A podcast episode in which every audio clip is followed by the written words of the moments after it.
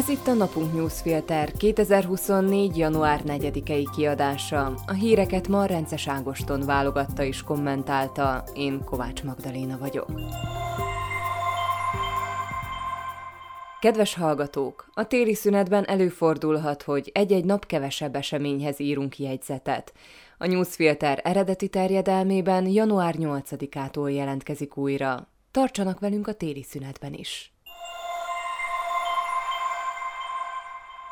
Mai témánk: Gašpár olyanokkal szimpatizál, akik ellen fel kellene lépnie az S I S vezetőjeként. Robert Fico többször is nyilvánvalóvá tette, hogy Tibor Gašpárt szeretné a polgári titkos szolgálat, az S I S élén látni. Az S I S vezetőjét azonban az államfő nevezi ki, Csaputová pedig nem hajlandó olyan emberre bízni a titkos szolgálatot, aki az egyik legnagyobb korrupciós botrány, a tisztítótűz ügy vádlottja. Afelől fikarcnyi kétségünk sem lehet, hogy Fico szempontjából Gašpár tökéletes jelölt. A volt rendőrfőkapitány Fico hűséges szövetségese, aki az S I S vezetőjeként nem csak mindenre rálátna, amit a titkos szolgálat csinál, hanem maga is aktívan alakíthatná, hogy az S I S mit csináljon és mit ne. Nagyjából ugyanarra lehet számítani, amit Gašpár a rendőrség élén tett a vád szerint. Elsüllyesztett a politikai szövetségesei számára kellemetlen ügyeket, és rászállt a politikai ellenfelekre. De Gašpár nem csak a maffia állam működésében betöltött szerepe miatt problémás, hanem a nyilvános szerepléseiből következő világlátása miatt is. A Gyenyik N. szedte össze Gašpár azon megnyilvánulásait, amik vészjelzésként kellene, hogy működjenek egy felelősen gondolkodó kormány számára, amikor az a titkos szolgálat vezetőjét keresi. Gašpár rendőrfőkapitánysága alatt indult el a rendőrség hoaxokat cáfoló Facebook oldala, sőt olyan is volt még kétezer-tizenhétben, hogy maga állt a kamera elé, hogy egy gyorsan terjedő álhírről elmondja, hogy az egyszerűen nem igaz. Azóta vele is nagyot fordult a világ. Az álhíreket és orosz párti narratívákat terjesztő alternatív médiában szerepel. A dezinformációs szcéna alakjaival szimpatizál nyilvánosan, és természetesen az ellene folyó eljárásokat is a dollárvilág boszorkányüldözésének fogja fel. Ennek megfelelően támadja Zuzana Csaputovát, vagy vonja kétségbe azt a rendőrségi akciót, ami során elfogták az R T V S riporterét, halálosan megfenyegető embert. Ukrajna fegyverekkel való támogatása Gašpár szerint is olaj a tűzre. A volt rendőrfőkapitány maga is részt vett azokon a békemeneteken, amiket oroszbarát emberek szerveztek Ukrajna ellen. Na már most, az S I S egyik feladata, hogy feltárja a külföldi titkos szolgálatok itthoni ügynök hálózatait. Az egyik legnagyobb fenyegetést pont az orosz titkos szolgálatok jelentik. Gašpár orosz barát megnyilatkozásai pedig erősen kétségbe vonják, hogy ő lenne a legalkalmasabb személy ennek a veszélynek az elhárítására. Persze simán lehet, hogy Gašpár is csupán politikai számításból terjesztette az oroszbarát narratívákat, hiszen erre volt fogékony a szavazótábor. Főnöke Robert Fico, aki Gašpárnál sokkal direktebben szokott megnyilvánulni Ukrajna kapcsán, pont az ellenkezőjét csinálja Brüsszelben, mint amit a nyilatkozatai alapján várni lehetne tőle.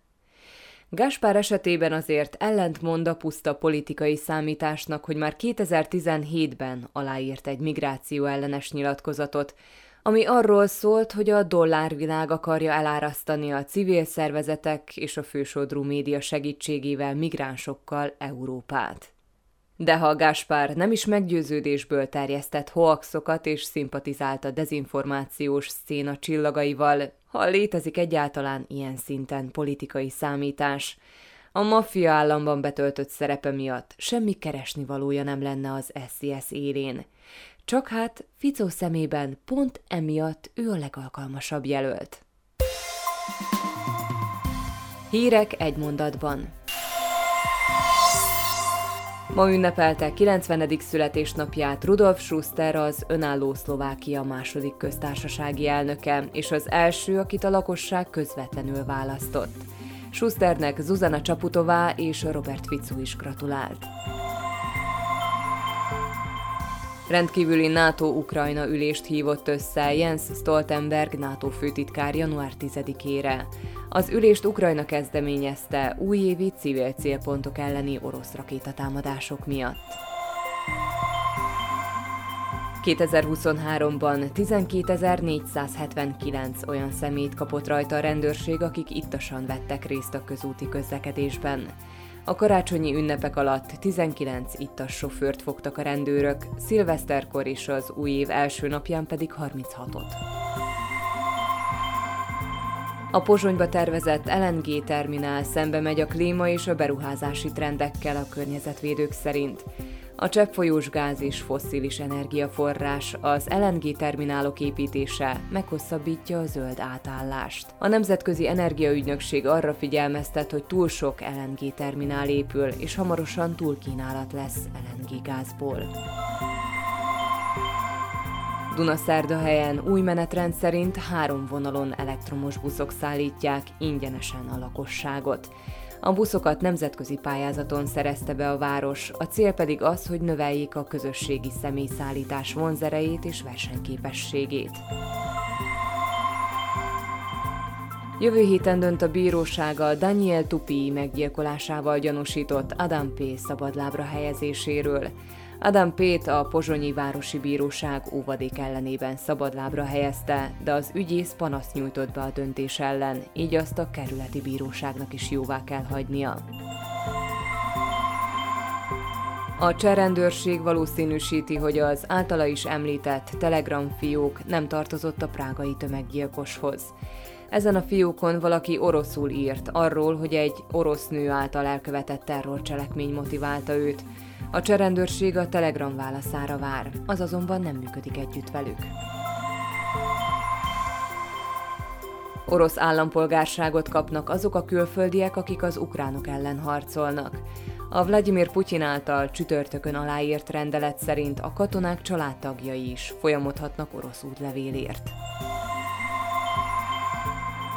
Már halálos áldozatai vannak az extrém északi hidegnek. Finnországban egy lavina miatt halt meg egy nő és a gyermeke. Az elmúlt napokban szélsőségesen hideg időjárás sújtja Skandináviát. Svédországban szerdán már második napja süllyedt a hőmérséklet, mínusz negyven fok alá. A mai Napunk Newsfilter híreit válogatta és kommentálta Rendes Ágoston. Én Kovács Magdaléna vagyok, a viszonthallásra holnap.